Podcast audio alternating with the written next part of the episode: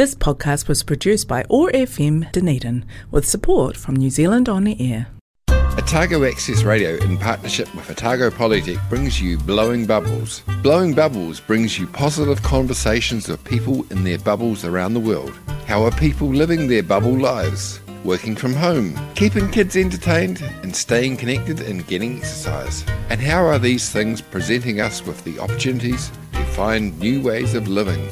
Every weekday, the Sustainable Lens team of Samuel Mann, Shan Gallagher, and Mara Karetai reach out from their bubbles to chat with interesting and positive people around the world. Broadcast on Otago Access Radio 105.4 FM and streamed and podcast on oar.org.nz and sustainablelens.org, bringing connection, joy, kindness, and peace in the days ahead. Welcome to Blowing Bubbles, positive conversations with people in their bubbles, their safe spaces around the world. I'm Samuel Mann in Sawyers Bay, Dunedin, and I am joined in Whakatane by Mawera Karetai. Kia ora, Mawera. Kia ora, Sam. How goes it? It's going very well. How's level two treating you? Um, we haven't good. said that for a Uh, while. I know, it's so weird. Um, it is good, and a trip to Bunnings today to grab some more seedlings for the veggie garden. A little bit early, but just in case. So I'm going to plant some tomatoes and some capsicums and things just a tiny bit early, and put a cover over before the frosts get them. And who are you introducing today? Um, we today are introducing Kelly Te Maiharoa from Otago Polytech. Uh, Kelly has uh, just recently completed her PhD in peace studies, um, Indigenous peace studies. Uh, she her work is beautiful, and I really encourage others to Google her and um, and find some of her writing. Um, but anyway, we'll, we'll get to talk about that today. So welcome, Kelly. It's a real pleasure and a privilege to have you here with us. Kia ora, thanks Korua. It's lovely to be here with you both. Welcome, Kelly. So, where are you, Kelly? I'm in Wanaka. I'm sitting, um, this is where I grew up. It used to be a horse paddock. Now it's home to um, probably a thousand houses. So, um, yeah, this is where I grew up. Uh, I used to ride my Palomino stallion around these paddocks. So, I'm not sitting in the paddock, I'm now sitting in a whare in that space. So, how was your lockdown? The first one? Mm, I loved it. Yeah, it wasn't so good that I had to work because everyone else in the in my house with me played, um, had a holiday and relaxed and did things like running and tennis and swimming and yeah, had a good old time. But um, yeah, I loved having my family locked in around me. No limited distractions; they couldn't get away. And you had quite a lot of good weather. Well, we all had quite a lot of good weather, but you seem to spend lockdown sitting outside in blue skies, talking to us around the country. I did. That's mainly because um, we've only got one living space, and when I wanted to um, do Zoom hui or Skype hui, I needed my own space. So I sat out in the in a rocking chair out in the sun. Uh, yeah, we had beautiful weather over that time. It was great. And now we're properly into winter. Yes, yes. So we're having sunny days at the moment, um, down to zero degrees overnight. So not so not so much fun when the sun goes down. Yeah. Are you a ski bum? Uh, I am. I am. I'd really like to say that I'm a boarding bunny. I really, I've got my snowboard over in the corner, um, and I'm yet to to get onto that and and learn how to snowboard. So that's my aim. If we get any good snow for the rest of winter. Let's go straight to the first of your music choices. Okay. So let's take the first of your music selections. Let's have Ua Marama Koe. Why this one? Um, because my ex partner wrote it. I don't like saying ex partner, but we're not currently together. So it's someone that I love very much. And um, he wrote it um, with his partner in mind at the time, and she passed away. So it's, it's, um, yeah, it's a song straight from the heart.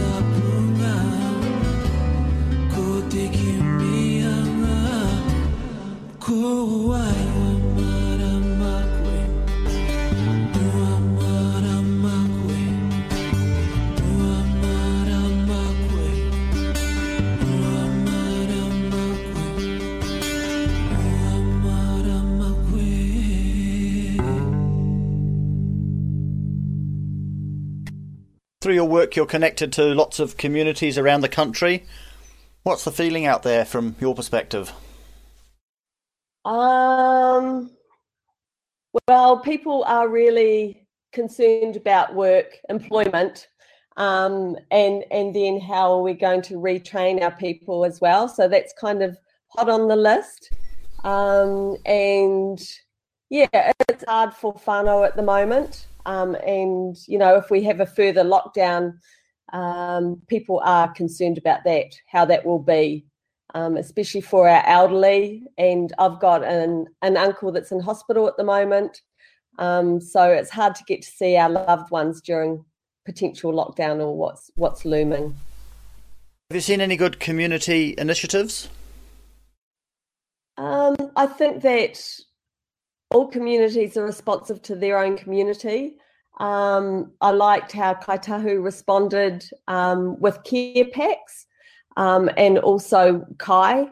Um, and I also support iwi with their protecting their borders, um, protecting their whakapapa. So yeah, I think I think they're doing a great job. I'm not sure if communication was quick with iwi when from the government perspective. I think iwi might have been last to be triggered to, for those conversations, but um, yeah, I think they're doing the best for their people with the resources that they have. It's going to be a challenge for Kāi Tahu and in fact all of the iwi to maintain their social spending. Um, I mean social spending, or do you mean hauora or health and well-being?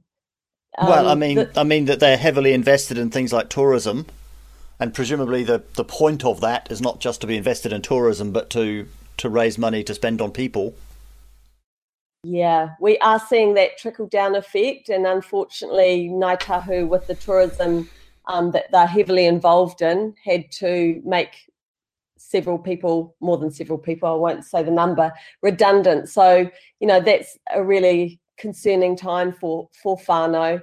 And we are seeing the number of scholarships and um, I guess social investment, um, investment in education being reduced as a result of um, that stream of income being cut off.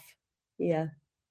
Tough is times. Go- is that going to change the the role of people who are doing the the, the, the caring for the people. I, I know that through um, the cohorts of people that you have enrolled in, in various programs, that they are people who are in the community doing work. Is their work changing? Um, well, when when you're in a crisis response, of course, everything is escalated. So we did see that. We saw people um, un- unable to engage with things like their studies because they were out on the front line um, engaging with their community. So, yep, it changes, um, and I guess it will fluctuate as as um, our levels go up and down too. The levels will go up and down how do you think it's going to play out? We'll write it down and tell the tell the prime minister. Okay, it's not going to go away. I mean, I just think this is our new normal. Our new normal is we're going to have to deal with pandemics um, more frequently, um, and because, as we know, the virus changes. So, yeah, it's it's a different, ever changing world, and it's just ramped up um, at the moment. Do you think that we're looking for a? Is it a recovery that we're going for, or, or, or is this an opportunity to do something different? Um, well, it's always hard to say it's an opportunity to do something different when you've got people are losing their lives and people are losing their loved ones. Um, maybe it is going back to doing things as we're used to. You know, it used to be that we, the, our children just played with the the whānau in the street. Um, and for a holiday, we might pack up the kids and go to Wakatipu or Te Anau or something local, you know. Whereas we've become real so, social global globetrotters lately. So I think how we do how we live is is is changing and yeah, I can see it kind of going back to the to the old ways how we used to live. You were talking about the, the huge growth that Wanaka has been through. Was there a time during the lockdown where it was a bit of a this is what Wanaka used to be like? It's just some local families. Yeah, it's definitely like that. And just before lockdown, um, we went down to Piopiotahi, down to Milford Sound, um, and the international tourists weren't coming through. So it was very step back in time, 40 years ago. Um, it was quite weird, um, and especially not seeing so many people in the town and on the road. So, yeah, it kind of almost felt like turning back the clock. Did you have in one of those moments of thinking, this is quite nice, let's just keep doing this?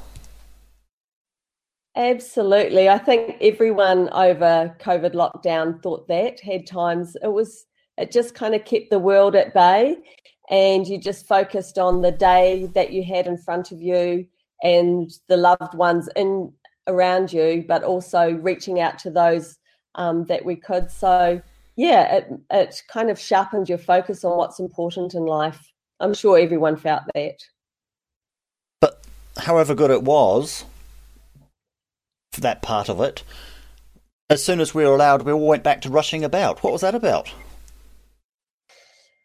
I actually think that um, if you talk to many of our staff over lockdown, it was we we were busy over lockdown as well, um, as busy as we were prior to lockdown, and that kind of has just continued because you know things are changing in the polytechnics um, sector. So yeah, it's it's I think that you know we're we're good at looking after other people, but sometimes we're not very good at looking after ourselves and our, our colleagues, or or doing a bit of pushback at the moment. I think you know people are feeling pretty stretched still.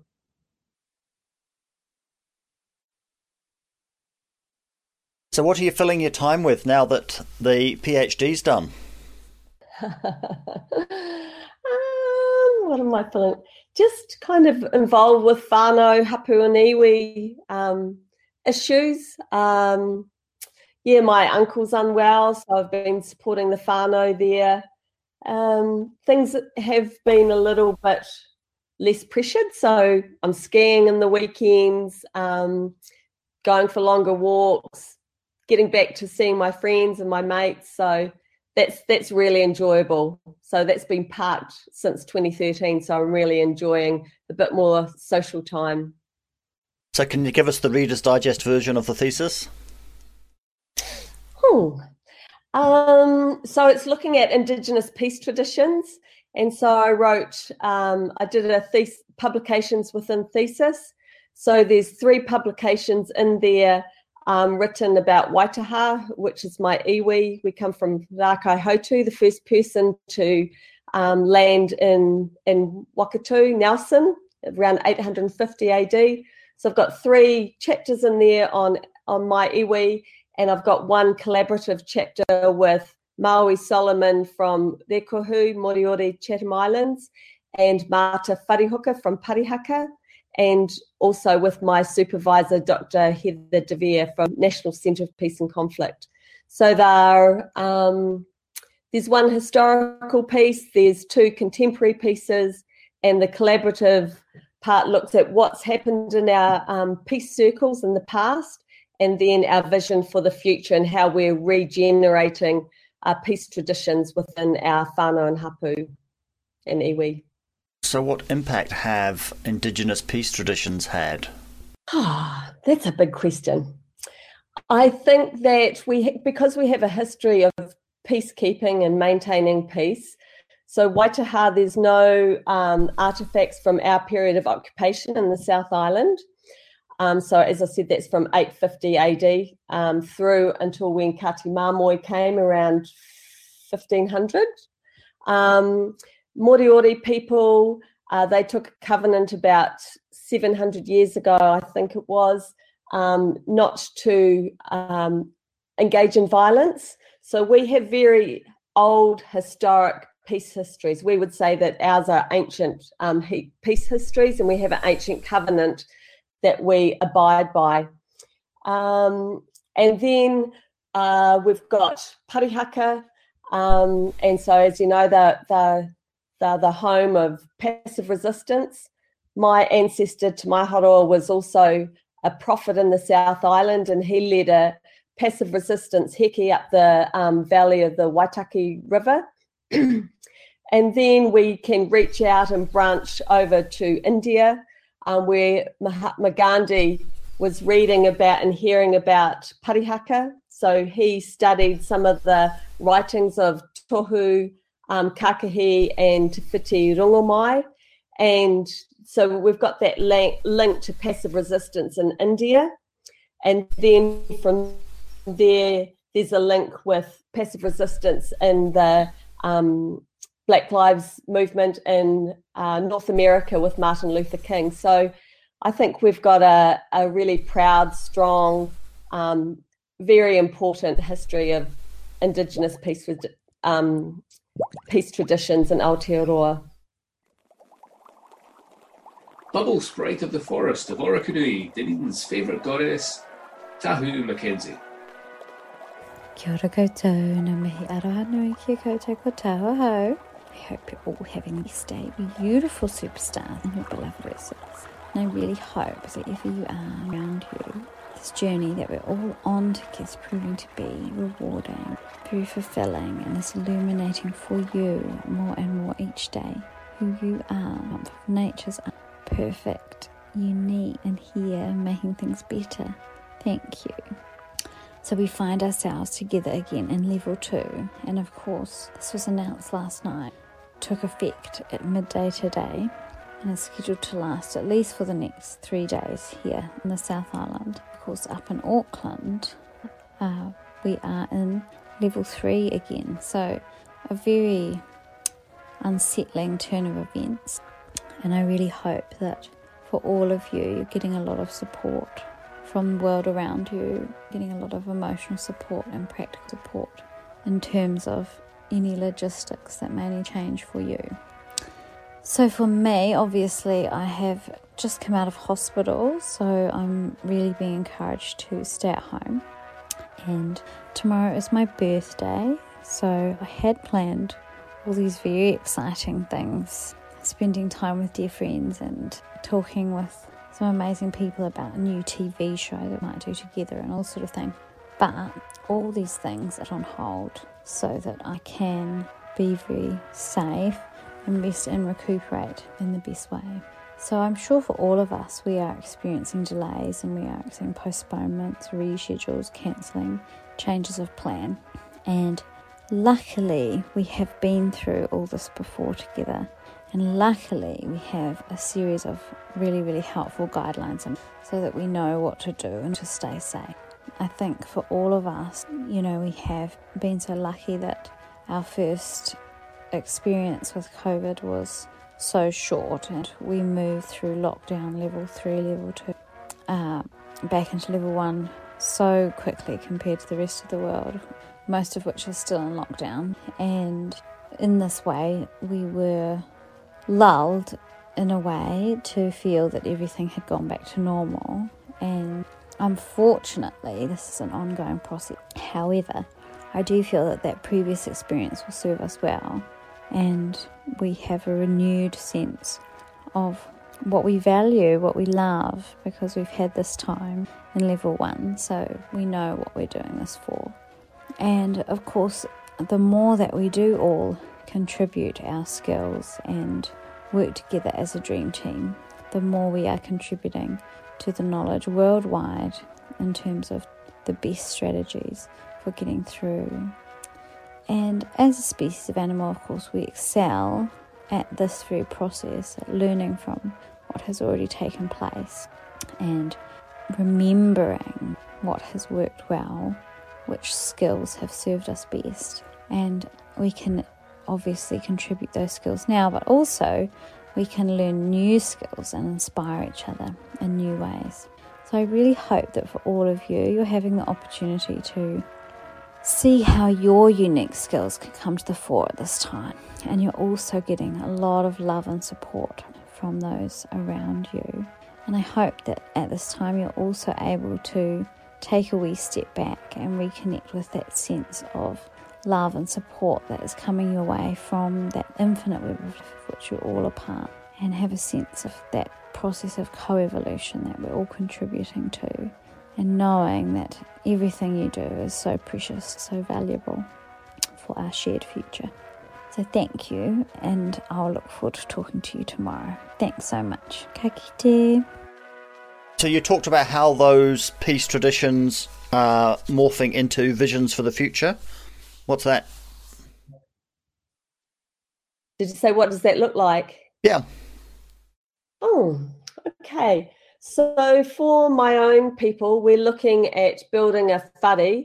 Um, we're wanting a place that will potentially, so we could bring our taonga, our tauka, our artifacts, and bring them together um, and display them and tell, share our history um, in a certain space.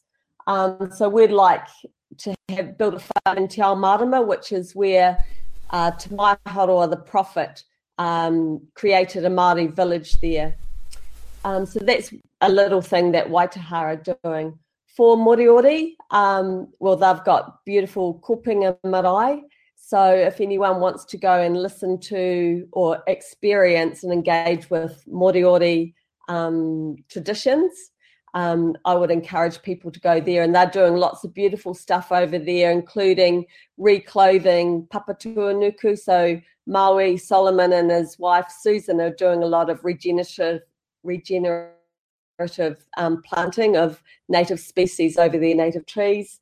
And then in Parihaka, um, wow, that's just um, yeah, it's that's a whole new kettle of fish. So they had their deed of reconciliation, um, which is a crown apology, and a, along with that, crown and iwi are, are forming um, or supporting Parihaka to to rebuild really. Um, you know you have to remember that it was a village of two to three thousand pan tribal Māori there living peacefully and sustainably.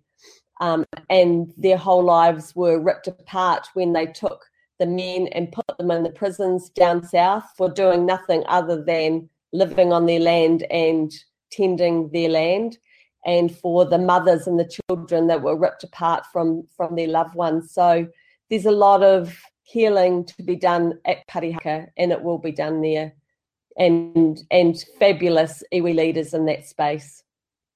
Did the peace tradition survive that ongoing injustice? Do you mean from Pari, for Parihaka?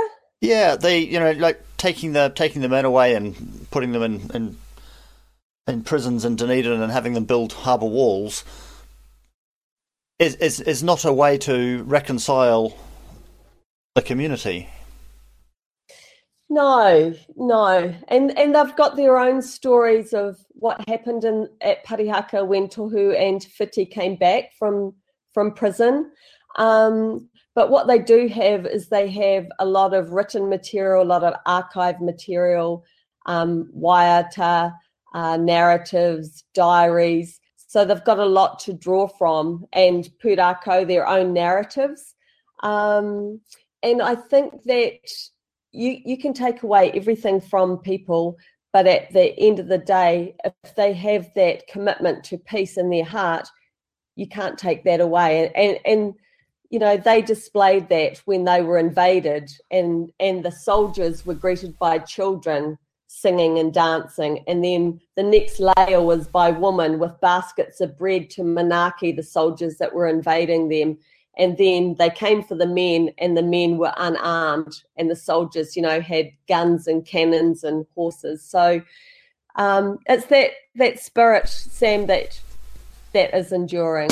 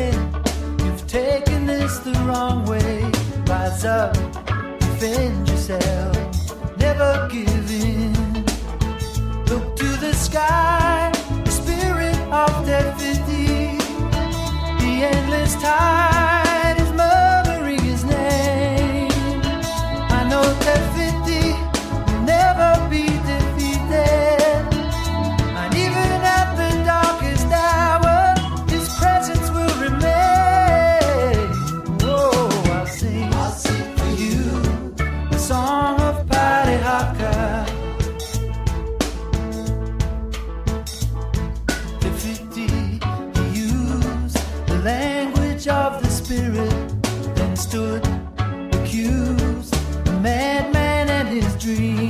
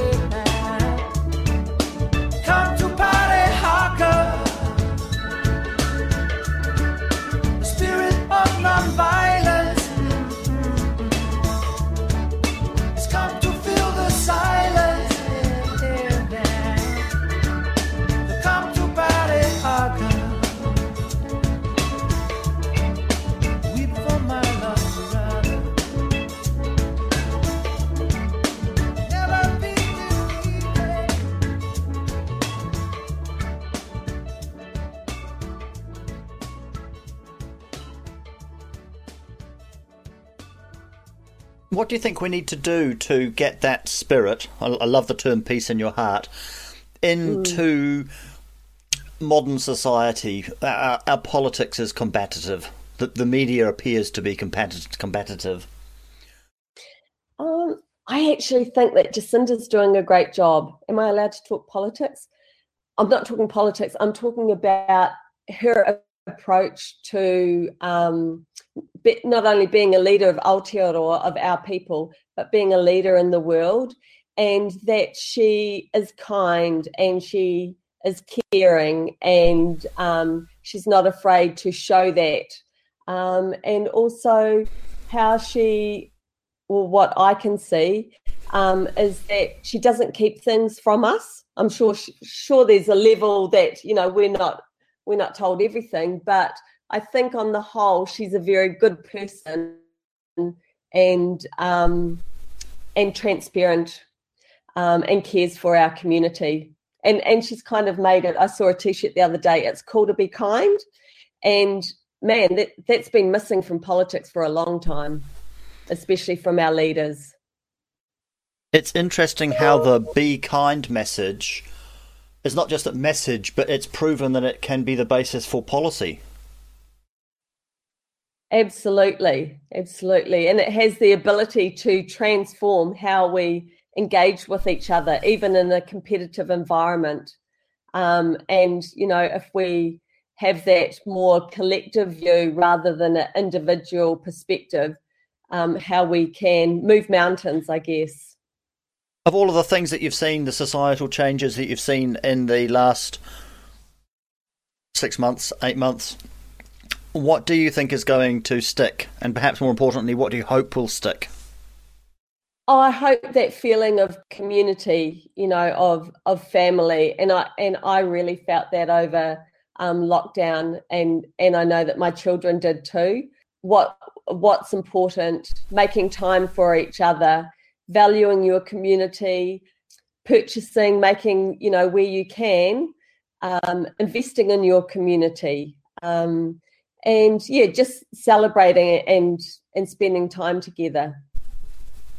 That's what I want. Hope is sticks, as we have it all here, and and the beauty in our whenua. You know, you see whānau going out and and exploring our own backyard and taking photos and sharing it, and we really are. We really do live in paradise.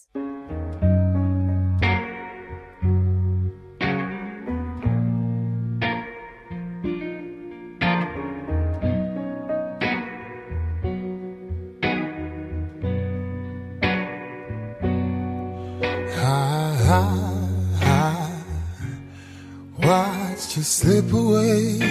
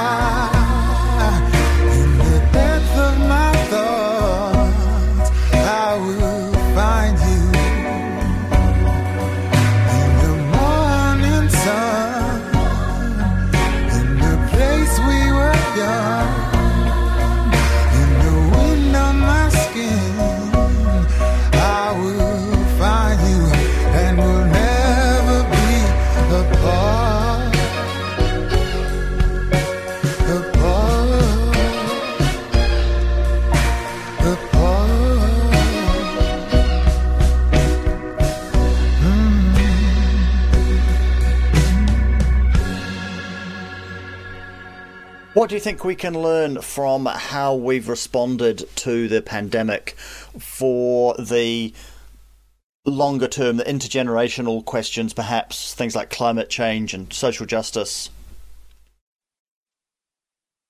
Um, well, interesting you ask about climate change because I was in at Parliament grounds on Monday and there was um, a lady there and they're they're doing hunger strikes around climate change and we said why why are you you know obviously it's for climate change but there was no parliamentarian sitting at that time and they said it's the biggest issue and we haven't focused enough on it and when you look at how we've responded to covid as as one obviously crisis issue but climate change is is huge and affects every single person on the globe.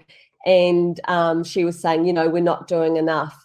Um, yeah, it's really interesting when I, I do think about how I um, about am I going to go to conferences um, and flying places, how I how I holiday, um, all those little things that add to the climate crisis. Um, I think that commun- there's still some communities that need to get their recycling sorted, and that seems like it's something that should have been done 10 years ago. Um, but, you know, I live in Wanaka and we don't have any plastic bags. And it's just the most beautiful thing to see is that we don't have any um, plastic lying around. So just those small things can make a huge impact in how we live. Um, how to solve the world's climate crisis, I'm not sure, but um, I don't think that our countries um, put enough power, time, and resources to address it. I think that one of the ways of thinking about climate change or biodiversity is about that it's exploitation that, that we're exploiting that that resource. In fact, even calling it a resource is, is is putting it in the frame of being exploited. And I think that there is a lot that we can learn from how we've responded to the pandemic, m- mostly about systems that we've considered the the health system, the the, the, the social system, um, and essentially the environment, because it's an environmental vector, as as one. So we've put the we've it, this has really shown how it's all connected.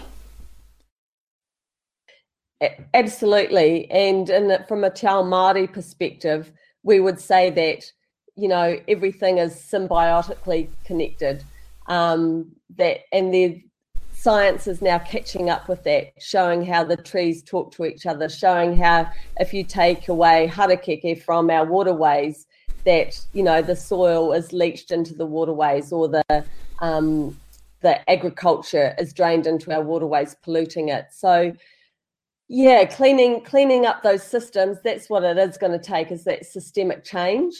Um, but there's a bit of bit of pain in in making people change, and that's where that rub is. That's where the crunch is. But I think that the more that we um, I, I don't like to say the word incentivize, but maybe it's education and incentivize and tax or punish um, those that continue to pollute the environment. Maybe it's a three pronged approach.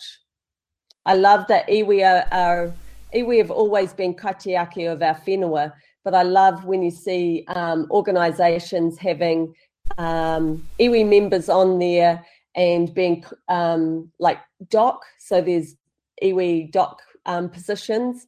Um, I love how we are being more integrated into those systems to care for our whenua. Do you have to get angry? Is, is there a role for anger? That's such a good question. Um, I think that anger is a natural response at times. Um, it's part of who we are. It's part of our continuum of um, feelings and emotions. Um, I'm, I'm just, you know, we we don't we like protests, but we like peaceful protests. And then when we see protests that turn to violence, no one wants to see that. Um, but I guess, yeah, there's just been I, I'm, I'm not an advocate for violence, um, but yeah, w- what is that space for anger and um, social disruption um, to try and attract what you, attracting attention, I guess, of those in power. Things don't change by themselves. Do you have to maintain a, a vision of a, a positive future, even if it's not going well?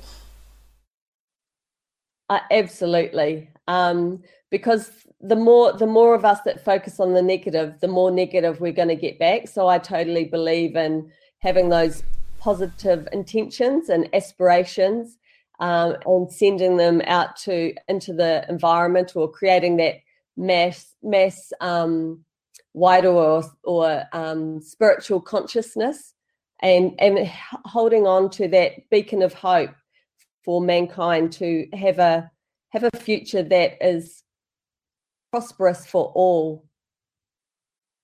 And do you have to avoid being considered deluded that you're you're you're dreaming of some utopia that's not possible, or is it a good thing to be saying actually there is a positive future and we're we're sticking that as our aspiration?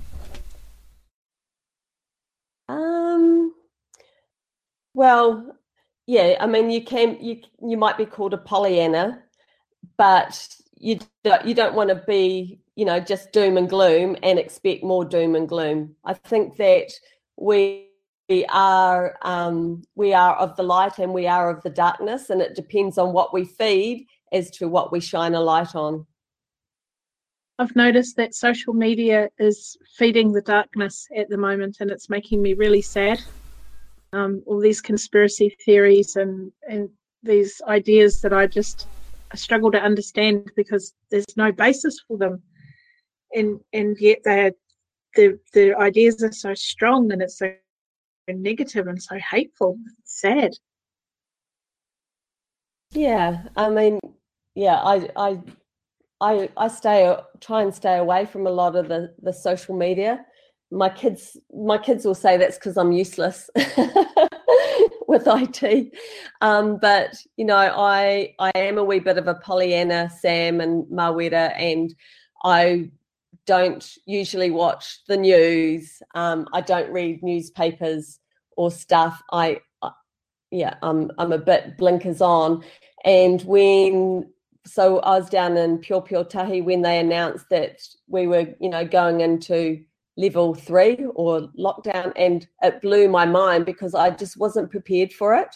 So I think that there's a a space for me to be a little bit more open minded and, and seeing what's going on so you can be prepared. But there's also a part of me that tries to protect um, my mind from all the negative images that we are bombarded with every day. I have some questions to end with. What is the biggest success you've had in the last couple of years?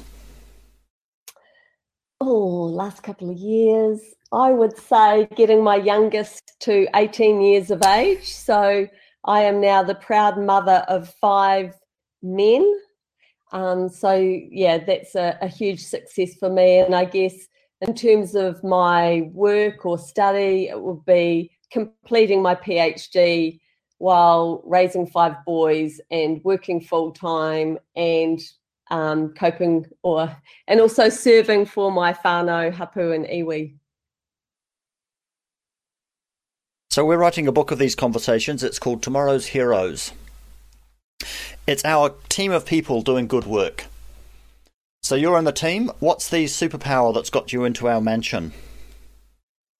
What is the superpower? Yeah, what's your say? superpower? Oh, what's my superpower? Um, I think that my superpower comes from the whenua. Um, you know, being descending from Rākaihautū, for being the first people in Te Waipounamu, uh, I love this place and space and time, and I would say that that's that's my superpower. Do you consider yourself to be an activist? Yes, yes, I am.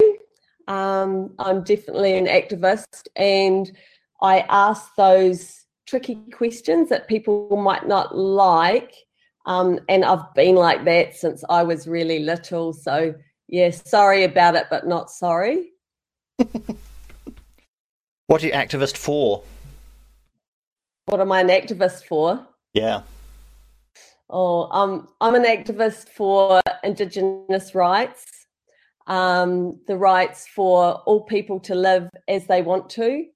Um, and I'm an also an activist for our environment, um, especially the Waitaki River is especially important to my people. So we um, we consistently put in um, submissions around what's happening on the Waitaki and, and the land around that, around her. There's a sign with your name on it, well, your family name on it, just over on the side of the Waitaki. There is, Te Maiharoa Road. Yeah. So I'm not quite sure how we got that that um, signpost, but um, my great grandparents are buried down that road. There's a Urupa where there's many of our, our whānau buried there. Um, and Te Maiharoa was our, our power or our great grandfather. And so my link to Te Maiharoa is through my, my mother, Gaynor Te Maiharoa, and Eruera Te Maiharoa. Um, and he came from a whānau of 14 people, uh, 12 boys and two girls. So just mind blowing that um, people, you know, the size of the families they had in those days. Just Maori, often Catholic, whānau as well. So, what motivates you? What gets you out of bed in the morning? I love the work that I do, and I really do. Um, I love helping our people gain the qualifications that recognise the skills and experience that that they already possess um, I love reading research and um, I guess casting a Māori lens over research applications. Um, and, and I love my own my own research and working with iwi cohorts. Um, so I think there's something really special in studying with your cousins, with your whānau. And when I first met Mawera, we were in a room and she said, you know, this, this is all, this is all my cousins here. And there's something really special about doing that, um, working um, and learning with your whānau side by side, kind of having that collective vision of, of a better future. And what challenge are you looking forward to in the next year or so?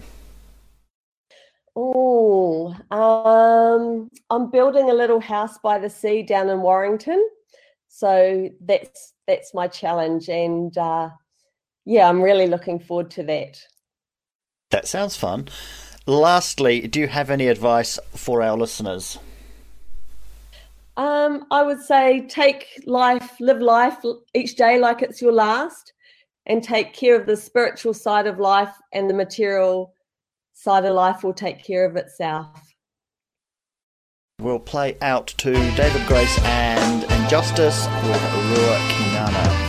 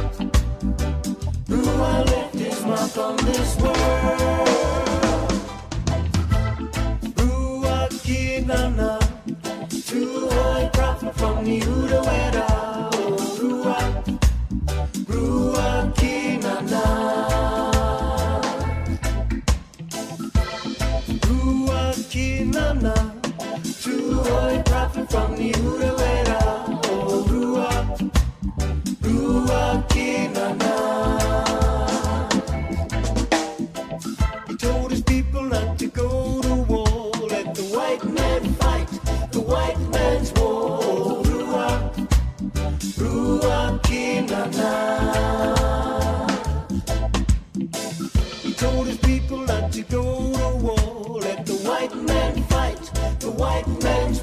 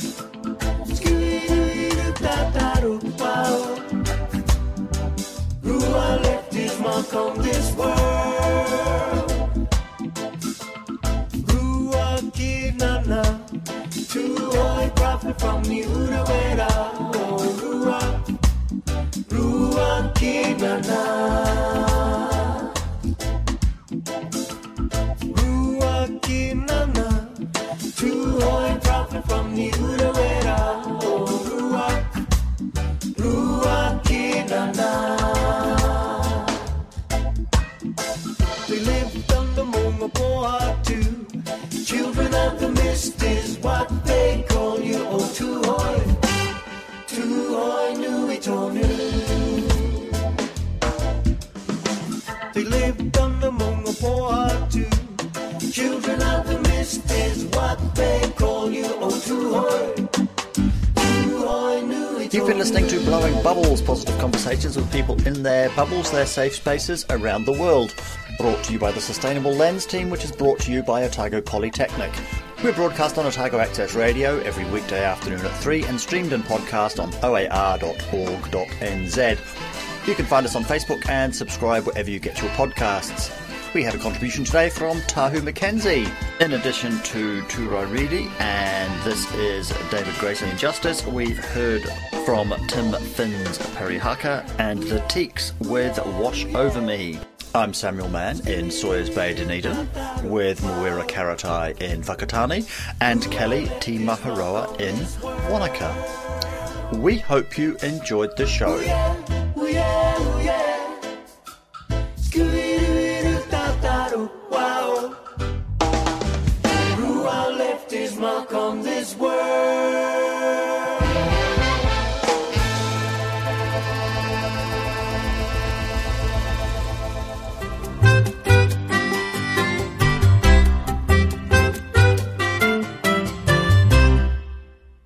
This podcast was produced by OAR FM Dunedin with support from New Zealand On the Air.